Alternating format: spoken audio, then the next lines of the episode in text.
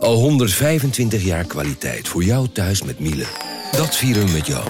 Ontvang nu tijdelijk een cashback tot 125 euro op veel Miele-apparatuur. Geniet van de kwaliteit van Miele. Voor perfect verzorgd wasgoed en kleding die veel langer mooi blijft. Voor een stralend schone vaat, even perfect als jouw diners. En een stofvrij thuis waarin echt hygiënisch schoon de standaard is. Check miele.nl voor alle feestelijke aanbiedingen. Ik ben al jaren ondernemer, maar waar moet ik eigenlijk allemaal aan denken nu ik voor het eerst personeel wil aannemen, voor het eerst ga importeren of voor het eerst een bedrijfslocatie zoek? Weet wat je wel of niet moet doen bij zaken die je voor het eerst oppakt. Check kvk.nl voor praktische stappenplannen. KVK, hou vast voor ondernemers.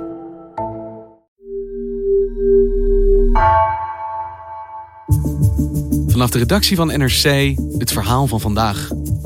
Mijn naam is Thomas Ruip.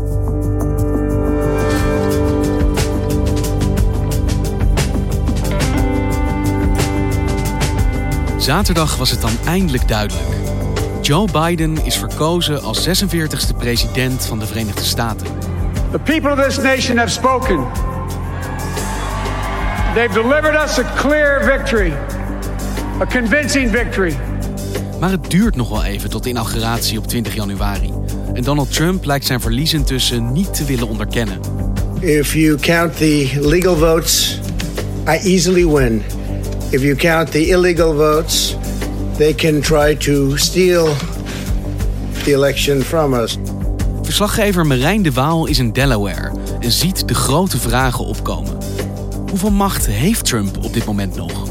En moet Biden wachten of kan hij nu al beginnen met de uitvoer van zijn plannen?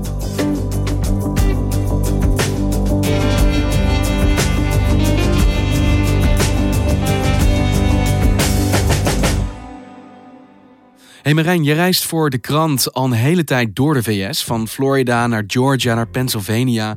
Waar was jij toen het nieuws bekend werd? Ik was in Wilmington, Delaware. Dat is de thuisstad van Joe Biden. Het is een heel klein stadje. Het ligt eigenlijk op het kruispunt waar twee uh, rivieren samenkomen. Ja, dus het is eigenlijk 70.000 inwoners, maar dat was in één keer het, het, het oog van de storm, van de, ook van de mediastorm. Dus alle hotels stroomden hier vol met uh, journalisten, met campagnemedewerkers. Met iedereen die maar in de buurt van de bijna president-elect uh, wilde zijn. The BBC's Barbara Plett-Usher joins me now from Wilmington, Delaware, where Joe Biden will make his speech. Hello from Wilmington, which is the headquarters for the night for the Biden-Harris campaign. I'm Michael George at the Biden headquarters in Wilmington, Delaware. En hoe kwam het nieuws binnen? Hoe bereikte dat jou? Ja, ik zat een stuk uit te werken voor de krant van vandaag. En ik was gewoon met de achtergrond uh, uh, MSNBC geloof ik aan het luisteren. Ik zat een beetje tussen Fox en MSNBC. Dat zijn dus de rechtse en de linkse zender. En toen kwam inderdaad in één keer MSNBC met uh, breaking news. Okay, we have an announcement to make. Joe Biden is president-elect of the United States. The Fox News decision desk can now project that former Vice President Joe Biden will win Pennsylvania and Nevada. En vervolgens ook CNN, die zat in hetzelfde tijdspoor, zeg maar. En dan komen er van die vinkjes achter de naam te staan van de winnaar. En dan is het ja, duidelijk, wat eigenlijk voor heel veel mensen al wel ongeveer 48 uur duidelijk was. Maar dat uh, Joe Biden het presidentschap had gewonnen. Joseph R. Biden Jr. is elected the 46th president of the United States. Dus toen ben ik meteen naar buiten gelopen en hier in downtown uh, gekeken. En daarna gingen inderdaad de eerste auto's de weg op. En die reden naar dat uh, Riverfront Park. Het is een prachtig park hier aan het water. En daar stond al dagen dat podium van Joe Biden klaar. Met een enorme Amerikaanse vlag tussen twee uh, bouwkranen. En dat moest dus het decor worden voor zijn acceptance speech. Zoals ze dat hier noemen, je overwinningstoespraak. En ja, daar reed dus iedereen heen, toeterend en echt mensen hollend erheen. Terwijl er, er zou pas om acht uur s'avonds uiteindelijk een speech zijn. Maar om elf uur, half twaalf was dus iedereen daar naartoe aan het racen. En het was uh, een soort ja, ontlading. How excited are you? Beyond myself excited. Yeah? Yes, absolutely. We've been, we've been waiting a long time for this. Uh -huh. En het zijn natuurlijk allemaal Biden-fans. Ik bedoel, ik denk dat de Trump-fans gisteren um, grotendeels met een, misschien met een, met een dekbed over hun hoofd in bed zijn blijven liggen. Maar um, ja, dit waren zeg maar de mensen die vier jaar geleden met een dekbed over hun hoofd uh, lagen. Toen de conservatieven zeiden dat ze zich te goed deden aan hun liberal tears. Dus ja, het was nu even payback time, zeg maar. Has been a long week. It's been a very long week. It's been a very, very long week. Feels like, I mean, today's Saturday, elections were Tuesday. I mean, yes, it, feels like it's been a month. It feels like four years. Before years. en het waren allerlei mensen, ook met, met jonge kinderen die daarheen reisden om, ja, wat zij dan zeiden, deel te zijn van de geschiedenis. I feel that it's it's such a great energy to see all the different peoples of different ethnicities coming together. Mm. There's no division. It seems like everybody is just uh, in very good mood, very good energy and everybody's very friendly. En ja, het, het ding is natuurlijk, mensen hebben hier zo naartoe geleefd. Die campagne is zo polariserend geweest en zo alles opeisend, zeg maar. Ik bedoel, er woedt hier nog een enorme pandemie. Maar die is gewoon totaal naar de achtergrond gedrukt al weken door die verkiezingsrace. Uh, dus dat, dat, dat zuigt alles op. En toen kwam de toespraak. En toen kwam de toespraak. My fellow Americans. And the people who brought me the dance, Delawareans. En toen was het nog veel en veel drukker op die parkeerplaats. En de speeches waren relatief kort, met uh, mooie afgeronde zinnen dit keer. Dus ze vonden het ook de toon van een, een president die ze al, uh, al vier jaar niet gehoord hadden. En wat hoorde jij Biden zeggen daar? I sought this office to restore the soul of America, to rebuild the backbone of this nation, the middle class, and to make America respected around the world again. And to unite us here at home. Wat hij de hele campagne al zegt, hè, dat hij wat hij dan noemt de ziel van het land wil helen. En, uh, en dat belooft hij. Het, is natuurlijk, het zijn hele grote woorden. En het is ook een hele grote opgave. Maar goed, hij, dat is in ieder geval wat hij, wat hij wil. Hij, zei, hij wil het land weer verenigen na die zeer polariserende jaren. I pledge to be a president who seeks not to divide, but unify. Who, doesn't see red states and blue states, only sees the United States. Hey, dus de winst wordt uitgeroepen door de media. Die wordt op jouw zaterdagavond, ons vroege zondagochtend, door Biden ja, onderstreept in deze speech. Hoe waren de berichten vanuit het kamp Trump op dat moment? Ja, Trump die um, was uh, op zaterdag eerst aan het golven in Virginia. En daar kreeg hij het, het nieuws te horen. Dat inderdaad alle grote tv-zenders overging tot wat ze hier dan callen noemen. Dat hoorde hij op de golfbaan? En hij stond op de golfbaan met een Make America Great petje op. En dat was natuurlijk voor fotografen, was dat jagen op de foto... dat hij uh, bedrukt of uh, sip zou kijken. Nou, die, die foto's hebben ze wel gemaakt. Dus um, ja, vooralsnog uh, is er geen reality check voor de president geweest. Hij heeft wel zijn advocaat Giuliani een persconferentie laten geven. It's really simple. If you have nothing to hide with these mail-in ballots... you allow inspection. No Republican got a chance to look at that ballot. Some of the ballots you will see look suspicious. From very far away, they look like same pen, possibly, possibly same handwriting. We can't say that because we never got to see it. Ze herhalen dat er volgens hun onregelmatigheden zijn uh, die moeten worden uitgezocht. En dat er, um, uh, ze, ze, blijven twijfel zaaien over de integriteit van de stembusgang. En hebben zij punt, de campagne Trump, die dus eigenlijk zegt: ja, de media roepen het wel uit en Biden die kan wel een toespraak geven, maar eigenlijk weten we het gewoon nog niet op dit moment? De, de uitslagen zijn duidelijk en de geschiedenis wijst uit dat stembusfraude in de VS zeer weinig voorkomt. En als het dan voorkomt, gaat het om hele kleine aantallen. Niet om de aantallen waar Trump nog het, verschil mee zou kunnen maken. Het, systeem in Amerika is echt waterdicht. En dat poststemmen is ook eerder waterdicht gebleken. Dus er zit echt geen enkele grond voor deze claim, zeg maar. En ik denk ook dat er een, een soort lange termijn visie achter zit. Dat ze de legitimiteit van Bidens uitverkiezing nu al in twijfel willen trekken om ook het restsentiment bij hun achterban te voeden. En dat restsentiment kunnen ze mogelijk weer gebruiken later om ofwel een politieke doorstart te maken voor Trump, of een van zijn kinderen misschien, waarover wordt gespeculeerd dat hij in 2024 Don Jr. of Ivanka de partij zal gaan leiden. Dus in ieder geval betrad Biden het podium zonder dat hij een telefoontje heeft gehad van Trump. Ja, dat is de traditie. Hè? Dus dat de verliezer een, uh, dat noemen ze dan een concession speech houdt. En ook natuurlijk even de winnaar de hand schudt, al is het maar via de telefoon. Uh, dus ja, dat, dat is niet gebeurd. En uh, het is de vraag of het de komende dagen nog gaat gebeuren. Maar Joe Biden heeft gewonnen. Er is geen reden, zeg jij ook, om te twijfelen aan die uitslag. Hoe gaat het dan vanaf nu verder? Ja, het is eigenlijk allemaal heel ouderwets geregeld in de VS dat het nu nog ruim twee maanden duurt voordat de nieuwe president op 20 januari om noon de eed zal afleggen uh, voor de opperrechter van het Hoge Gerechtshof. En dan officieel de nieuwe 46e president is van de VS. Dus daar zitten twee maanden tussen. En dat is een periode die stamt nog uit de tijd dat dit een land was van de paard en de postkoets. En dat al die kiesmannen en andere congresleden fysiek gewoon vanuit dit onmetelijke land naar Washington moesten kunnen reizen en daar op tijd zijn. Dat is de reden. Dat is de reden. En dat hebben ze. Eerst was het nog langer, maar ze hebben het ooit midden in de grote depressie hebben ze het aangepast. Zodat de nieuwe president, uh, Roosevelt, dat hij toch snel kon uh, beginnen, zeg maar. Dus ja, dat is nu eigenlijk de vraag opnieuw van...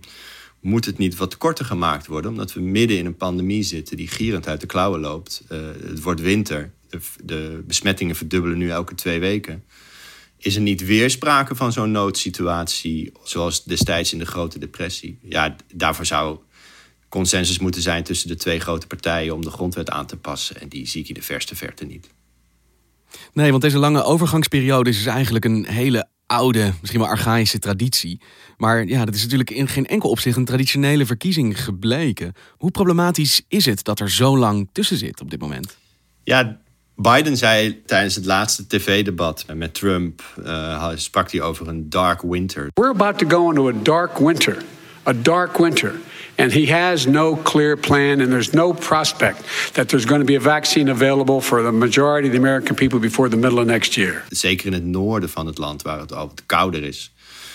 En waar een paar superspread events zijn geweest. Ja, daar, daar loopt het echt heel hard op nu. En ik bedoel, als het in dit tempo blijft verdubbelen, zeg maar, ja, dan kan je echt op een aantal besmettingen per dag uitkomen van meer dan een paar miljoen. En ja, dat kan geen enkel zorgstelsel aan. Want Biden zegt: corona is even mijn grote prioriteiten en dat is wat nu moet gebeuren. En tegelijkertijd is hij niet geïnstalleerd. Het is die transitieperiode. Want kan hij in de tussentijd wel iets ondernemen? Wat is zijn positie nu? Ja, hij kan natuurlijk kabinetsbenoemingen gaan aankondigen. Dus ik zeg, ik wil die minister op financiën gaan zetten. Ik ga die minister op uh, gezondheidszorg zetten. Uh, dat soort dingen kan hij allemaal aankondigen. Maar die mensen hebben geen effectieve macht... totdat ook uh, de president echt geïnstalleerd is. Het enige wat hij kan doen is eventueel van die COVID-richtlijnen aankondigen... die wat meer gebaseerd zijn op de best beschikbare wetenschap, zeg maar. En dan hopen dat op een lager niveau autoriteiten daar wel uh, naar zullen luisteren. Maar goed, het zal dus heel raar zijn dat je nog een president hebt die zegt van... Uh, nee, we gaan niet opnieuw in lockdown, want dat duwt het land in een nieuwe recessie. Terwijl de inkomende president misschien oproept dat gouverneurs daar wel al toe overgaan. Dus op elk beleidsterrein is Biden eigenlijk heel erg beperkt in zijn mogelijkheden tijdens deze transitieperiode. Hoe zit het dan andersom? Wat kan Trump in de tussentijd ondernemen nu hij nog wel president is? Ja, kijk, klassiek wetgevend kan hij niet zoveel doen, omdat het, het congres, eh, dus de Huis en de Senaat, zijn ook uh, opnieuw gekozen, deels. En um, dat treedt pas aan in uh, begin januari. En zit nu in een soort sessie waarin ze amper serieuze besluiten kunnen nemen. Maar hij kan wel met executive orders, dus presidentiële decreten, kan hij wel nog van alles doen. Ja, hij blijft de president. Hij kan gewoon nog tot op de allerlaatste minuut voor 20 januari noon de gekste dingen doen. Hij kan onder andere ook gratie gaan verlenen. Dus uh, dat is ook een traditie eigenlijk om in de slotdagen van je presidentschap nog wat uh, presidentiële pardons uh, eruit te strooien. Wat houdt dat precies in? Nou ja, gratie verlenen is, is een, dat mag de president gewoon, dat staat in de wet, dus is niks illegaals. Maar goed, je kan natuurlijk iemand gratie verlenen die bijvoorbeeld vastzit op, vanwege een gerechtelijke dwaling of onevenredig hard gestraft is. Maar je kan ook een vriendje natuurlijk gratie verlenen. Clinton deed dat in 2000. Een bevriende zakenman van hem eh, die vast zat voor belastingfraude. Mark Rich gaf die op de valreep nog even gratie. Dat was heel omstreden. En Trump zou dat nu ook kunnen doen met de mensen uit zijn eigen entourage. Die zijn veroordeeld omdat ze in het Ruslandonderzoek tegen de lamp liepen. Dat soort dingen zijn allemaal nog mogelijk. Maar hij kan in principe iedereen in zijn omgeving gratie verlenen. Behalve dan zichzelf. Nou, dat laatste is de vraag. Omdat, uh, daar wordt wel over gespeculeerd, hè, dat hij zichzelf een soort uh, preemptief, een soort get-out-of-jail card uh, gaat geven. Is dat een mogelijkheid? Nou ja, daar zijn de juristen het nog niet helemaal over uit. Er is ook een speculatie dat hij een andere truc uithaalt, namelijk aftreden. Dat kan. En dat dan Mike Pence hem opvolgt als vicepresident. Die wordt dan heel eventjes de echte president. En die verleent hem dan gratie. Omdat je niet jezelf gratie zou kunnen verlenen. Dus spelen ze een soort haasje over en dan uh, doen ze het op die manier. Maar het klinkt als een behoorlijk ingewikkeld, ingenieus scenario. Kan dit ook echt? Ja, het is een bizar scenario. Ik, ik ben ook Latijns-Amerika-redacteur. Dit is echt eerder een scenario dat ik in Nicaragua of Venezuela zou verwachten of zo. Niet in de Verenigde Staten van Amerika. Maar ik, het is, ja, dit staat voor Trump gewoon heel veel op het spel. Ik bedoel, uh, hij kan gewoon echt in serieuze juridische problemen raken. En dat verklaart denk ik ook deels zijn halstarrigheid om afstand te doen van, uh, van de macht. Of in ieder geval de verkiezingsuitslag al te accepteren. Ik zou echt op dit moment niet zoveel uitsluiten. Wat hangt hem dan mogelijk boven het hoofd? Het voornaamste wat eigenlijk speelt bij hem is vragen over zijn belastingaangiftes. En daarnaast, ja, er zou mogelijk ook geknoeid zijn met campagnegelden in de campagne van 2016. Dus dat soort dingen, ja, dat kan hem allemaal nog achtervolgen. Hey, we hebben het nu over gratie, over wat Trump wel nog zou kunnen. Maar tegelijkertijd zegt hij zelf dat hij bij elke mogelijke rechter de verkiezingsuitslag nog aanvecht.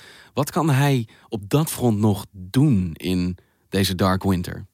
Ja, ik sprak daarover met een advocaat in Florida... die betrokken was geweest bij al die rechtszaken... die twintig jaar geleden daar werden gevoerd... Hè, over, de, over het stemmen tellen. En hij zei, wat je als advocaat doet in zo'n geval... is zoveel mogelijk stront tegen de muur aangooien... en gewoon kijken wat blijft plakken. Dus ja, dat is wat, wat je moet doen. Ja, de vraag is dus ook al doet hij het niet zelf misschien? Of op een gegeven moment genoeg mensen vanuit zijn omgeving of vanuit zijn partij wel zeggen: dit wordt hem gewoon niet. Geef op. Ja, dat is heel erg de vraag. Of dat besef de komende dagen, weken indaalt en wat daar dan de aanleiding voor moet zijn. Kijk, die rechtszaken die kunnen nog uh, weken gevoerd worden. Dat is ook hoe hij eigenlijk altijd heeft gehandeld. Hè? Ik heb de nacht voor de presidentsverkiezingen een nachtje in een van zijn hotels geslapen in Miami, Doral.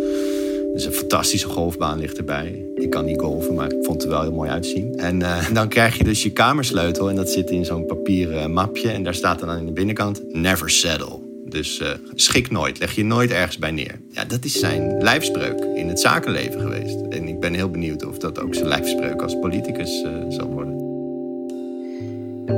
Wat verwachten de mensen die hij sprak in Wilmington daarvan? Were you any in, any time in doubt after the election night, or yes, really? Because um, um, his games of manipulation and the way he always likes to cheat. Uh-huh. so, yes, okay. until actually, I think until January twenty first, I will be um, questioning. yeah, really? Well, unfortunately, he's still going to be around until then, and we he can do more damage. Unfortunately.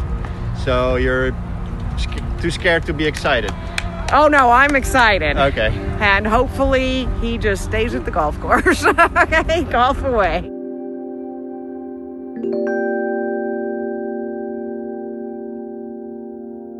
Dankjewel Marijn. Succes daar. Groetjes. Je luisterde naar vandaag, een podcast van NRC. Eén verhaal, elke dag. Deze aflevering werd gemaakt door Misha Melita en Ruben Pest. Chef van de audioredactie is Anne Moraal. Dit was vandaag. Morgen weer.